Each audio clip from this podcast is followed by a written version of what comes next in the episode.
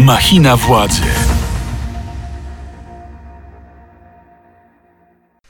Machina Władzy to podcast Radia Z, w którym staramy się zgłębić meandry polskiej polityki oraz zadawać naszym gościom takie pytania, których być może nie usłyszeliby w żadnym innym programie. Ja nazywam się Mikołaj Pietraszewski, a moim gościem jest dzisiaj Michał Urbaniak, poseł Konfederacji. Dzień dobry, kłaniam się Państwu. No właśnie, e, poseł Konfederacji, ale też jeden ze współzałożycieli Marszu Niepodległości, jak, jak pewnej inicjatywy. E, Tak, zgadza się. Raczej inicjatywy, ponieważ e, ja formalnie nigdy członkiem Stowarzyszenia Marsz Niepodległości Mhm. nie byłem, natomiast no, byłem członkiem. Wie, wiek mi już nie pozwala na to, by, by być dalej członkiem Młodzieży Mhm. Za stary pan jest?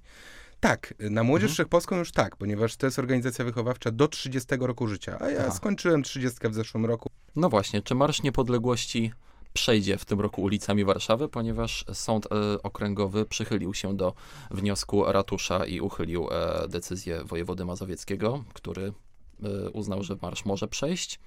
Tam Rafał Trzaskowski zgłosił wniosek, że marszu nie powinno być. Sąd Okręgowy podtrzymał ten wniosek. E, co w takim razie będzie w tym roku? No, ja jestem przekonany o tym, że w wyższej instancji sądu też y, Marsz Niepodległości jednak będzie w pełni legalną imprezą. Trzeba o tym pamiętać, że Został złożony roku... wniosek do sądu apelacyjnego. Dokładnie. Mhm. E, trzeba pamiętać o tym, że w zeszłym roku nie z przyczyn y, związanych z samym Marszem Niepodległości ta impreza nie odbyła się jakby w pełni według niby tutaj e, części, części ekspertów y, w pełni legalnie, chociaż trzeba pamiętać o tym też, że e, prawo konstytucyjne, które pozwala na zgromadzenia, jest zawsze ważniejsze niż ustawy czy, e, czy rozporządzenia, które tego zabraniają, więc y, uważam, że, że, że to, co działo się w zeszłym roku, to też e, nie było do końca zagranie fair ze strony państwa, biorąc pod uwagę też to, co się działo szybciej, ile innych manifestacji nie miało problemów z tym, żeby się odbywać, a akurat ta miała, ta kogoś bolała. E, trzeba pamiętać też o tym, że w tym roku Marsz Niepodległości e, no, powinien się odbyć właśnie e, na podstawie ustawy i cykliczności zgromadzenia. No właśnie, bo tu jest ta... Ponieważ w ustawie też Mhm. jest zapisane to, że ta cykliczność nie zawsze musi być formalna. Więc y, No właśnie, bo tutaj mamy się- jasną sytuację. W zeszłym roku marsz i tak się odbył, więc Mimo, nie że, było forma, mimo, że formalnie nie został, że tak powiem, zaaprobowany. Dokładnie prawnie. tak. Y, No, Mhm. pamiętajmy, że wolność konstytucyjna do zgromadzeń jest y, powyżej tej kwestii. Ale właśnie, ale co zrobicie, jeżeli sąd apelacyjny podtrzyma decyzję sądu okręgowego? No cóż, no, y, dalej konstytucja stoi po naszej stronie, więc ja jestem przekonany o tym, że Już tutaj... pojawiają się głosy, że jednak ten marsz się odbędzie, mimo, No, jeżeli na też przykład tak będzie uważam. zakaz. Też tak uważam. Uważam, że tutaj y, no, my też, nawet jako organizatorzy, ponieważ y, no ja jednak y, jako członek Ruchu Narodowego też dalej ten marsz mniej lub bardziej organizuję.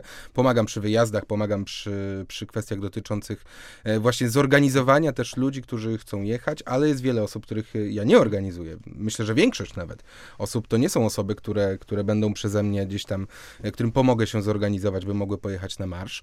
E, Więc wielu ludzi po prostu, nawet jeśli wydarzyłoby się tak hipotetycznie, bo nie wierzę, że tak będzie, że marsz zostanie w pełni zakazany, to wielu ludzi i tak się pojawi w Warszawie. No Niezależnie od tego. No, No to je- w tym wypadku albo zabezpieczymy i albo e, pomożemy w tym, by ci ludzie mogli bezpiecznie pokonać trasę, którą chcą pokonać, no albo y, nie wiem, no co policja będzie łapanki robić ludziom, którzy spacerują, no to też są takie absurdy, do Ale których jeżeli dojdzie do dochodzić. rozrób, bo w zeszłym roku pamiętamy było gorąco, była bitwa pod Empikiem, było e, rzucanie e, rac w, w stronę balkonów. Pytanie, czy jeżeli w tym roku doszłoby do rozrób, to bierzecie za to odpowiedzialność? Mm, Trzeba pamiętać o tym, że za każdym razem Marsz Niepodległości stara się y, takie patologie, które tam gdzieś się mogą wydarzyć, y, gasić w zarodku. Po to jest Straż Marszu Niepodległości też, ale jej też trzeba dać pracować. Jeśli policja nie pozwala strażnikom wchodzić w miejsca, w których są potrzebni, jeśli policja sama gdzieś tam zaczyna używać nieadekwatnych środków do e, sytuacji, no to potem mamy problem.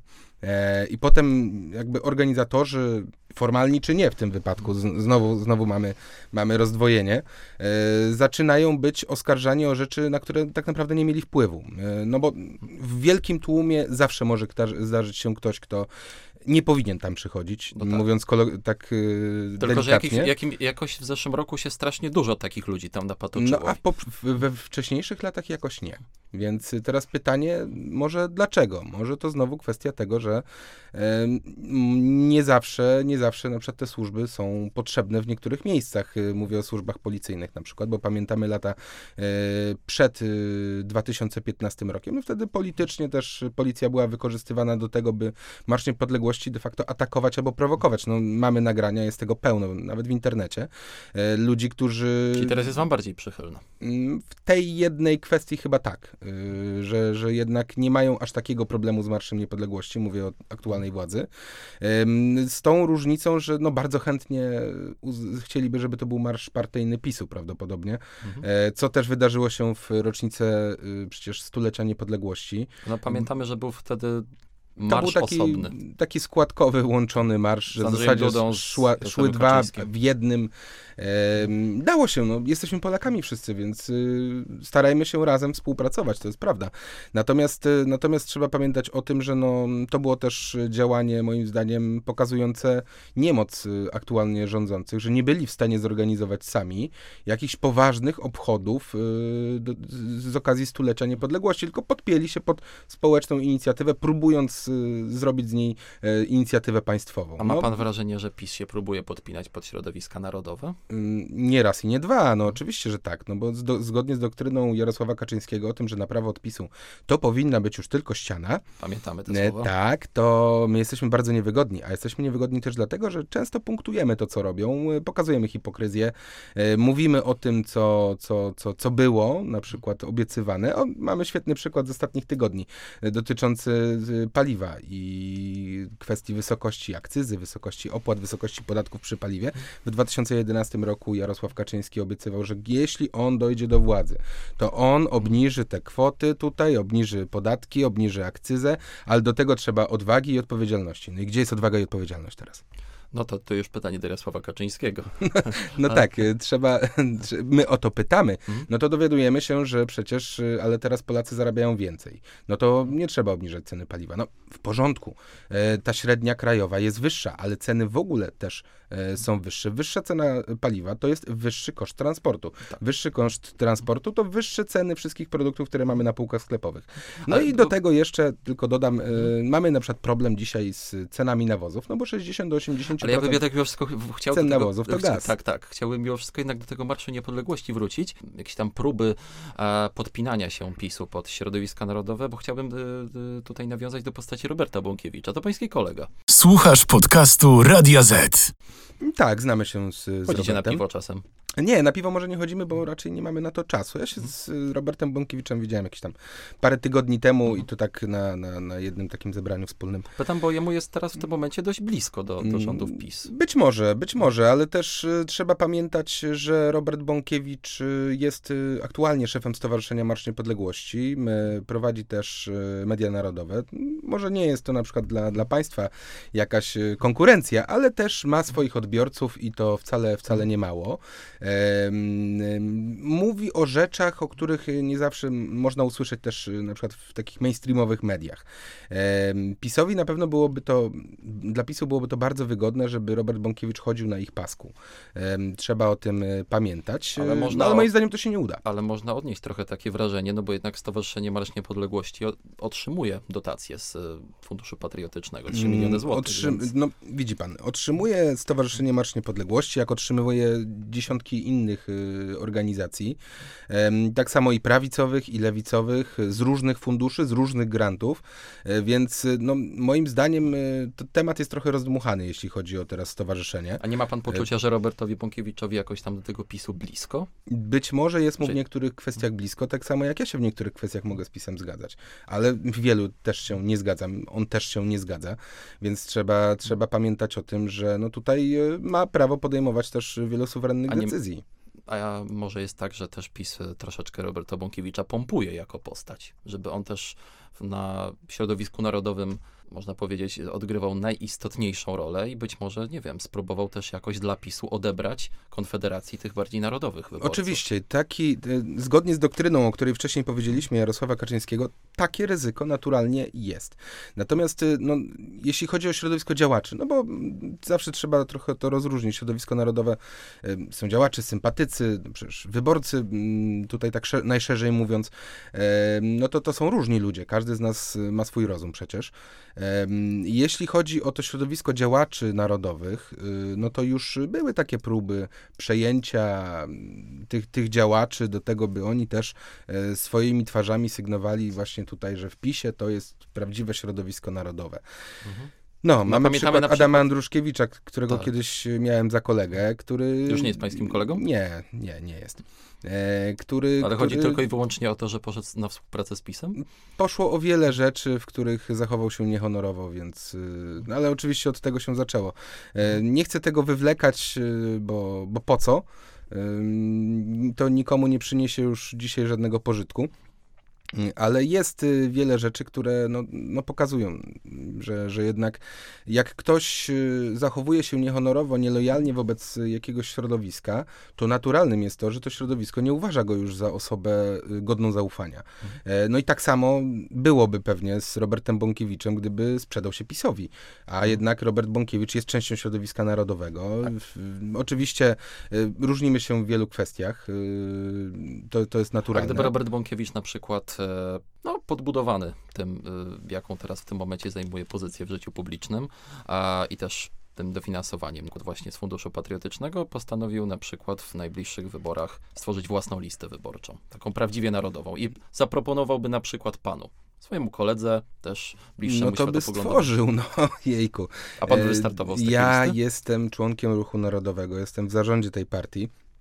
I czuję się też zobowiązany wobec ludzi, którzy mi zaufali, do tego, by reprezentować e, to konkretne środowisko i nie widzę tutaj powodu, dla którego miałbym e, to zmieniać. No, po to też e, stworzyliśmy Konfederację jako szerszą formułę, by raczej łączyć niż dzielić. Więc mhm. zachowanie, w którym no, Robert Bąkiewicz, a nie wierzę, że tak się wydarzy, wystawiłby własną listę, no właśnie własną, z kim? Kto by na tych listach był? Gdyby wystawił jakąś listę, listę narodową, prawdziwie najbardziej narodową, że się tak wyrażę, e, jeszcze bardziej narodową niż narodowa lista, która jest w Konfederacji, no to na pewno byłoby to działanie na, na, na rozbicie. E, uważam, że mało, mało, mało, mało sensowne i też y, niezbyt korzystne. Ale PiSowi może zależeć na waszym rozbiciu. Mm, PiSowi Bo... zawsze będzie zależeć na naszym rozbiciu. A pan się odnajduje w Konfederacji, w tym takim amalgamacie korwinistyczno-narodowym? No jeszcze jest Grzegorz Braun. E, byt tak, osobny, środowisko, środowisko tradycjonalistów. E, tak, ja się jak najbardziej odnajduję, no bo jest wiele rzeczy, które nas łączą. E, takich wiele, cywilizacyjnych przede wszystkim możemy się różnić w sprawach gospodarczych na przykład. natomiast to... Oraz jeśli chodzi o palenie marihuany. E, ja uważam to raczej za, za taką fanaberię też kolegów, że, że, że, podnoszą ten temat w taki sposób. No nie uważam, żeby to była jakaś najważniejsza rzecz. E, to raz. Dwa, sam już gdzieś tam mówiłem o tym, że no akurat choćby w kwestii dotyczącej le lecznictwa, ja nie mam nic przeciwko temu, ponieważ jest wiele leków, e, wiele substancji, które też w za dużych dawkach na przykład szkodzą, czy mogą być używane, nie wiem, do zabawy. Tak, Ka kawa też szkodzi. Oczywiście, a ja właśnie popijam kawę tutaj u pana redaktora. Dlaczego ja o to pytam? E, ponieważ, e, tak jak wspomnieliśmy, PiS może i na pewno będzie próbował grać na podział Konfederacji. Czy pan się nie obawia na przykład, że, że wasze koło, czy wasze ugrupowanie się nie wiem, rozpadnie, albo że, nie wiem, podzieli właśnie na te frakcje, że dojdzie do jakiegoś rozłamu. Powiem tak, między nami w Konfederacji mhm. naturalnie są pewne różnice zdań, zresztą jak w mhm. każdej partii, czy w Lewicy, czy w PiSie, mhm. e, czy w, w Koalicji Obywatelskiej, tam też są różnice zdań. Mhm. Naturalną rzeczą jest to, że my się w tych kwestiach czasem spieramy, dyskutujemy, rozmawiamy, dochodzimy do kompromisów. Mhm. Wiele naszych decyzji to właśnie są pewne kompromisy, takie syntezy naszych myśli, mhm. tego, co uważamy, uważamy i co, co uważamy za słuszne, to powoduje, że, że jednak e, wypracowaliśmy taki model współpracy, w którym jesteśmy w stanie iść dalej, e, w którym jesteśmy w stanie, no w przyszłości, mam nadzieję, że też e, być największą partią parlamentarną i, i partią rządzącą, ponieważ my się tego nie boimy. E, my wiemy, że to jest bardzo wielka odpowiedzialność. My rozumiemy fakt, że, że będą tarcia, że, że będą naciski, że będą różne siły odśrodkowe. To jest naturalna rzecz. Naturalna rzecz w polityce. Na szczęście nauczyliśmy się właśnie, wydaje mi się, że dużo lepiej może nawet niż w innych partiach tego kompromisu wewnętrznego, co też pokazały prawybory w Konfederacji. Proszę pamiętać, że w roku 2020 na początku, kiedy y, no, partie różne ogłaszały, jakich będą miały kandydatów na, na prezydenta, e, Konfederacja prowadziła w tym czasie już aktywną kampanię wewnątrz, wśród sympatyków. Pamiętamy, pamiętamy. Można było przyjść, jeśli ktoś chciał, to mógł przyjść, pomóc nam tylko sfinansować. Y, Zapłaci bodajże że 30 zł. Tak, czyli żaden majątek. To nie są duże pieniądze, a jednocześnie, yy, jednocześnie dzięki temu myśmy mogli zorganizować salę, myśmy mogli zorganizować yy, też yy, później jakąś kampanię wyborczą i tak dalej, i tak dalej. I każdy miał prawo. Każdy, kto chciał, mógł przyjść. To prawdziwa i, demokracja. I zdecydować. Tak, mm. tak. Y, no myślę, że myślę, że bardziej demokratycznych praw wyborów w Polsce nie było nigdy, e, ponieważ y, myśmy do ostatniej sekundy, do wyniku, który był na ostatniej turze praw wyborów, gdzie już byli elektorzy, nikt nie wiedział, kto wygra. W ostatniej turze przecież był Grzegorz Braun i Krzysiek Bosak. Chociaż w sumie zwycięstwo Krzysztofa Bosaka może nie tyle, nie, nie twierdzę bynajmniej, że było stawione, ale mogło być do, przewidywane w kontekście jednak tego, że był najbardziej rozpoznawalną i najpopularniejszą tak, wtedy Tak, postacią. oczywiście to mogło mhm. być, ale arytmetyka wcale mhm. tego nie potwierdzała. Mhm. E, więc y, no tutaj wyszło tak, że, że, że jednak Krzysztof Bosak został tym kandydatem. Mhm. No jest y, członkiem Ruchu Narodowego też, więc no moim zdaniem świetnie. E, koledzy, być może niektórzy byli mniej zadowoleni, natomiast y, wszyscy solidarnie pracowaliśmy na Krzysztofa Bosaka. E, czy to, czy to koledzy z partii Korwin, czy koledzy z Korony, czy, czy my z Ruchu Narodowego. Wszyscy bez wyjątku, bez marudzenia, wspólnie, bo wiedzieliśmy, że to jest teraz nasz kandydat, nasz głos e, i głos y, no, prawie półtora miliona ludzi w Polsce. Więc y, mhm. trzeba o tym pamiętać, że, że, że jednak jest to, e, jest to też siła, której nie można, nie można ignorować. No, półtora miliona mhm. ludzi to nie jest mało. No właśnie, jak już jesteśmy e, przy ludziach i kon, przy Konfederacji, e, państwa koło poparło w, na początku września wprowadzenie stanu wyjątkowego w, na terenach przygranicznych. E, poparło również przedłużenie go nie w całości, tam bodajże poseł Sośnierz się e, wyłamał. Pan uważa, że stan wyjątkowy spełnił swoje założenia? Mam pewne obiekcje co do tego, czy spełnił swoje. Pytam, ponieważ pamiętam, jak poseł Brown mówił, że nie ufacie temu rządowi, że zagłosujecie za tym, ale nie ufacie w dobre intencje. Więc moje pytanie jest takie, czy tak faktycznie... Jest, y, tak jest y, i to się nie zmienia. Y, jakby, no bo problem z tym stanem wyjątkowym w ogóle jest złożony. Tutaj akurat no Dobromir zasadniczo popiera działania dotyczące wzmocnienia sił na granicy, wzmocnienia zbudowania muru i tak dalej. Natomiast uważa, że dałoby się to zrobić bez stanu wyjątkowego. Czyli tak jest, ta, taka jest jego opinia. Mhm. Niekoniecznie jakby reszta koła się z tym zgadzała, ale uznaliśmy, że że w porządku, przecież nie będziemy tutaj e, jakoś, skoro to i tak raczej przejdzie, no to, no to możemy, możemy tutaj e, zostawić sobie pewną tolerancję. E, I co do, co, do, co do tego projektu, e, no ja uważam, że państwo polskie biorąc pod uwagę też y, brak dobrego zorganizowania, częste za późne decyzje w kwestiach bezpieczeństwa, e, czy takie chcieństwo zamiast pracy e, powodują, że PiS prawdopodobnie nie byłby w stanie zorganizować w miarę skutecznie e, ochrony tej granicy, gdyby tego stanu wyjątkowego tam po prostu nie było.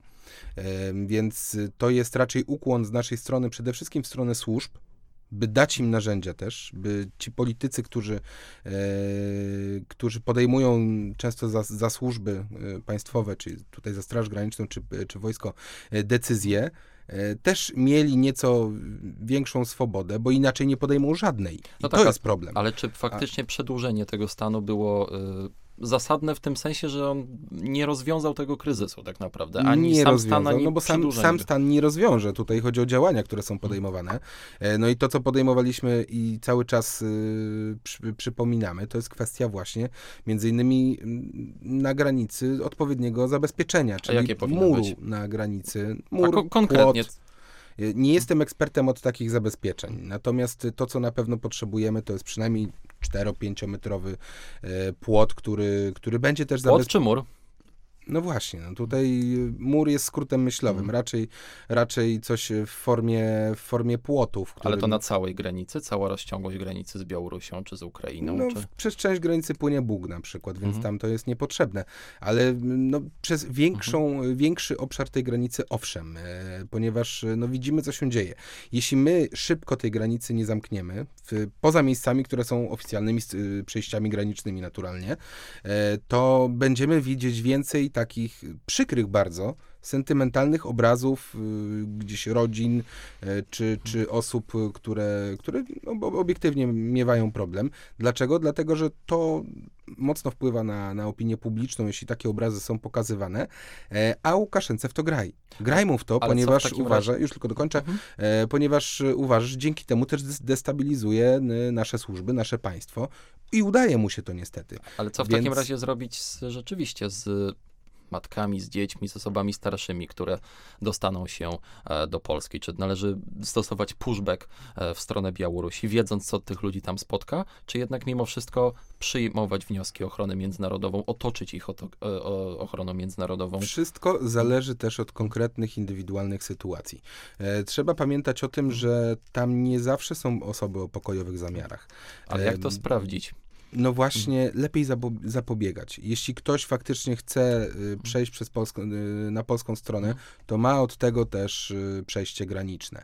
Więc tam się powinien dostać, jeśli, je, jeśli już. Naturalnie są jakieś skrajne przypadki i, i ja, ja, ja rozumiem, że, że one są. Właśnie, co z Tylko dziećmi? trzeba bo... pamiętać, Mhm. że jeśli szybko tego nie zamkniemy, to będzie ich więcej. Słuchasz podcastu Radia Z. Ale no właśnie, ale co na przykład z dziećmi? Więc- No, tr- trudno, żeby dzieci podejrzewać o zamiary terrorystyczne. Mm, Dzieci zasadniczo, no nie, no nie, ale już y, osoby dorosłe, czyli no, w większości tych mm, mężczyzn w średnim wieku bądź młodych, to już nie możemy nie podejrzewać też na dzień dobry, moim zdaniem, dlatego że ich po prostu nie znamy. E, a to nie są zawsze ludzie o pokojowych zamiarach, właśnie. No, mamy sytuację, że byli em, też już złapani obywatele różnych państw świata, choćby Konga, którzy mówili biegle po rosyjsku, więc co, oni robili tyle czasu w Rosji? Skoro mówili dobrze po rosyjsku, to gdzieś się tego musieli nauczyć. Yy, Nie wierzę, że w Kongo. Chociaż może, oczywiście może, e, ale no skoro, skoro lądowali tam na granicy, to w jakimś celu. E, widzieliśmy też nagrania dotyczące, czy pokazujące, jak zachowują się niektóre grupki tych osób, które są na tej granicy. Są agresywne, niszczą te e, zasieki takie prowizoryczne jeszcze, które, które mamy na granicy.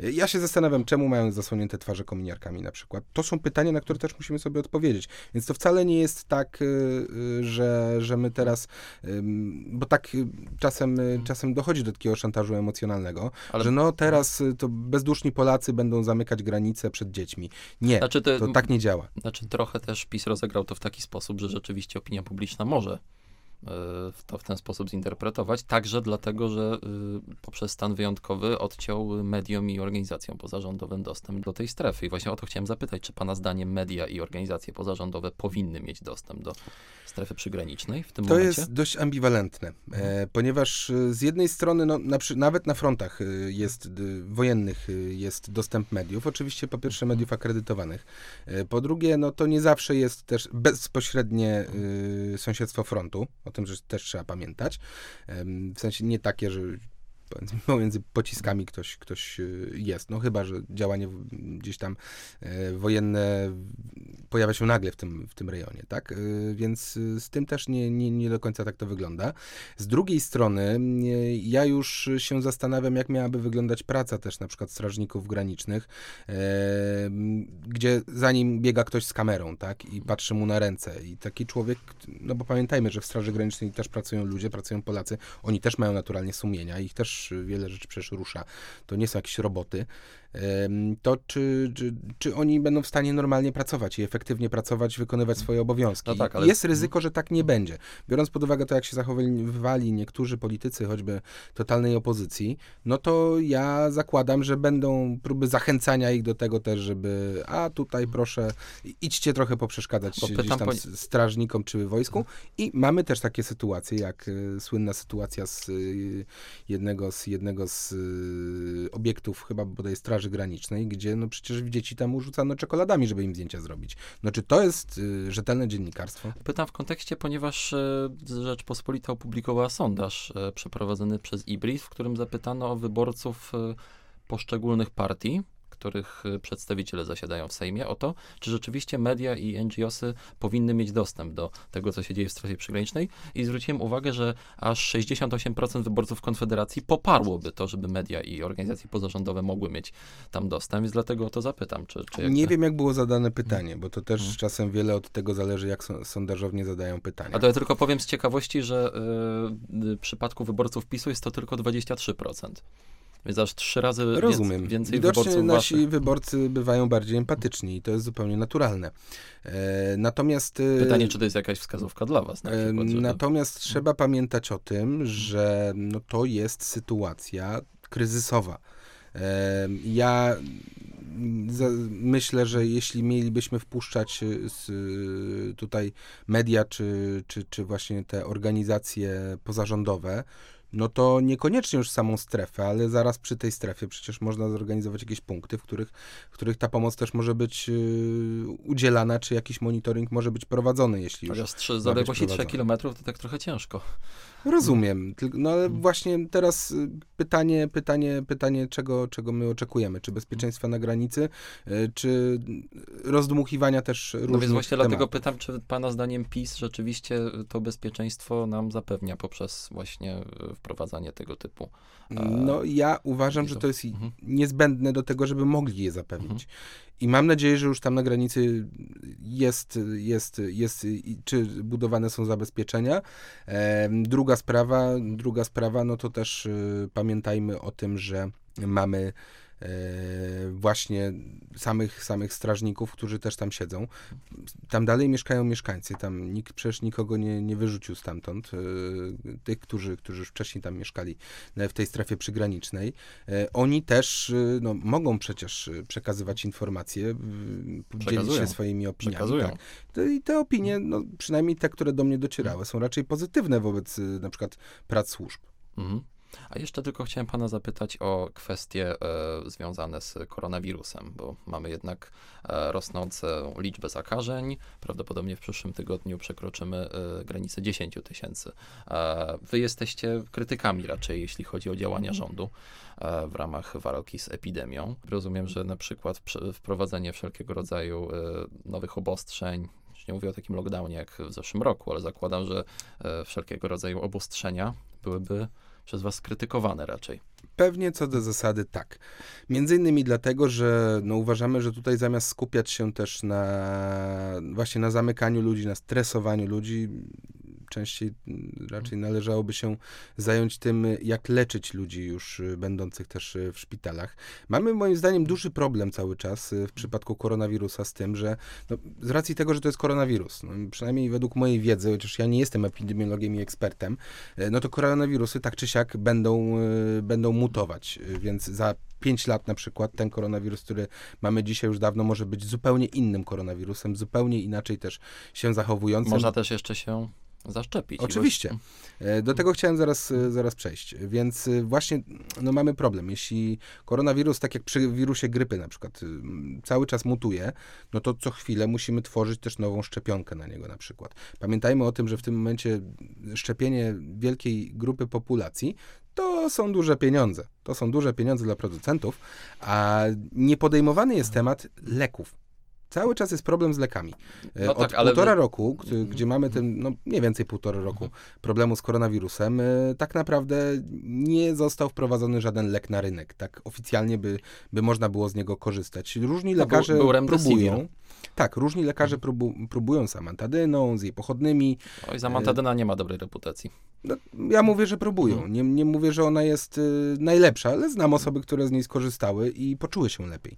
Y, po paru godzinach już od zażycia na przykład No tak, ale- amantadyny. Pytanie, czy to był jej wpływ, czy samego organizmu, nie mnie oceniać. Y, natomiast y, ja widzę tutaj duży problem, bo jak już ktoś złapie koronawirusa, a jak wiemy też osoby, które się szczepią, też go łapią, no to dochodzi do sytuacji, w której y, y, jest problem z leczeniem.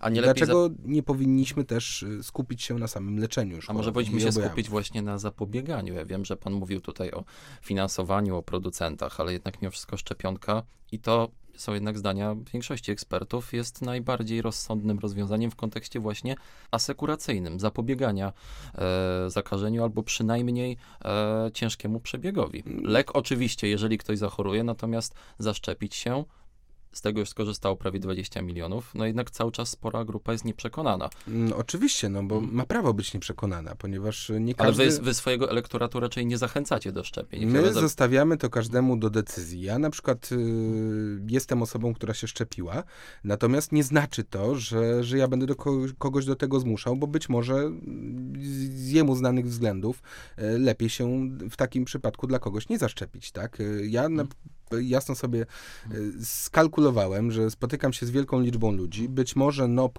nopy, które będę miał, a no czułem się słabo po szczepionce tam przez, przez y, jakieś dwa dni po każdej dawce, e, założyłem dwie, e, to miałem, miałem też y, jasną kalkulację. No, mogę mieć jakiegoś nopa, groźniejszego lub nie, e, albo mogę ciężko przejść na przykład koronawirusa. No, dla mnie tutaj ja sobie zważyłem to ryzyko tak, że lepiej mi się było zaszczepić. Natomiast nie będę nikogo do tego zmuszał, bo hormonami Ktoś może mieć problemy z tarczycą na przykład, różnie może jego organizm na to zareagować, Mhm. więc Tylko- y, jakby nie wciskajmy ludziom też na siłę. Pamiętajmy, jacy są Nie, nie, Polacy. nie, nie, tylko, Tylko- Mi, mi chodzi o jedną kwestię, że jednak mimo wszystko na tych różnego rodzaju wiecach antyszczepionkowych pojawiają się politycy Konfederacji. I, Ja nie byłem w życiu na żadnym wiecu antyczczepionkowym, Ale był poseł ale Braun. na antysegregacyjnym już owszem. Ale był poseł Brown, był poseł Winnicki. E, I na Jabłoni. No i właśnie moi, Nie byłem na żadnym antyczepionkowym wiecu, Ale byłem poja- na wiecu antysegregacyjnym. na którym przykład. pojawiali się również przedstawiciele środowisk antyszczepionkowych, na przykład Justyna No, Socha. oczywiście, bo mieli prawo przyjść. Natomiast proszę o tym pamiętać, że my nie postulujemy, proszę się nie szczepić, nikt takiego czegoś nie mówi, e, tylko nie segregujmy ludzi. Nie segregujmy ludzi, nie traktujmy ludzi na lepszych i gorszych, bo tak albo tak dbają o swoje zdrowie. Ale nie, nie, tu nikt nie segreguje, ani nie mówi, że jest lepszy, nie gorszy, tylko Pan tego nie robi, ale niektórzy politycy już owszem. mnie chodzi po prostu o to, czy nie lepiej jest jednak mimo wszystko ludzi z, próbować jakoś edukować też pod kątem e, medycznym, pod kątem właśnie szczepionkowym, żeby też jakoś te wszystkie teorie spiskowe, które się pojawiają na ten temat, jakoś Jest akcja, jest reakcja. Jak się komuś za dużo do głowy próbuje wepchnąć yy, i się go zmusza, pra- no, znaczy nie dosłownie, ale cały czas się powtarza to samo jak mantrę, to u niektórych ludzi dochodzi do reakcji odwrotnej niż przyjęcie tego jako prawdę, Mhm. ale zaczynają mieć wątpliwości. I to jest zupełnie naturalne i zupełnie zdrowe u człowieka, że zaczyna mieć wątpliwości, jeśli coś jest mu powtarzane ileś razy. Był jeden taki polityk, który powiedział, że kłamstwo powtórzone tysiąc razy staje się prawdą. E, Oj, ale proszę pana, ja nie mówię, że to, to Mhm. jakby, że- że to są jakieś kłamstwa dotyczące y, działania bądź niedziałania y, Mhm. na przykład szczepień, tylko chodzi mi o sam mechanizm dotyczący tego, że ludzie, którym się coś powtarza, mają prawo mieć wątpliwości i mają prawo w tym wypadku też stwierdzać, o, jak mi tyle razy mówią, to ja się zastanowię jednak i zobaczę, co się stanie później. Bo przecież y, wiele osób, które nie chce szczepić się na przykład na koronawirusa, no, ma pełen kalendarz sz- szczepień zaliczony, tak? Y, Na różne inne choroby, różne inne, inne y, jakieś y, rzeczy. No tak, ale- Więc mhm. proszę o tym po prostu pamiętać, że no, zostawmy ludziom tutaj tą swobodę do tego, by mogli zdecydować. Ja znam ileś osób, które z samej przekory, dlatego, że tyle razy jest im to powtarzane, nie chcą się właśnie zasz- zaszczepić No to jest ale to. Jest właśnie bardzo niebezpieczne, bo jednak mimo wszystko ten wirus jakoś tam mutuje, więc być może rolą polityków jest też to, żeby tłumaczyć te wątpliwości. Odwołuję się tutaj właśnie między innymi do pańskich e, kolegów e, klubownie, do posła Brauna, który bardzo często występuje właśnie w takiej roli takiego przeciwnika szczepień. No, znaczy, jak znam y, pana Grzegorza, to on nie jest przeciwnikiem szczepień jako takich, tylko właśnie jest y, przeciwnikiem takiej propagandy, która jest y, też y, przy tych szczepionkach e, wtłaczana do społeczeństwa i raczej do tego się odwołuje. No, często już interpretacja jakby tego, co, co powiedział, no może być różna. To też trzeba pamiętać, że e, pan Grzegorz jest z zawodu artystą, e, więc jego forma ekspresji bywa mocniejsza niż czasem niektórych innych posłów od nas. No ja na przykład staram się podchodzić do tematu po prostu racjonalnie. Jak ktoś chce, proszę bardzo, jeśli ktoś nie chce, no ja go nie będę zmuszał, nie będę go wytykał palcami z tego powodu.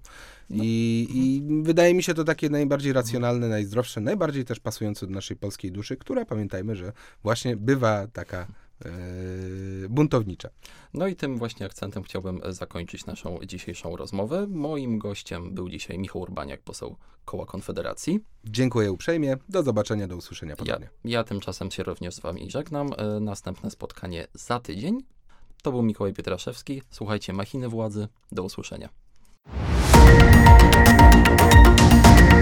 Machina władzy.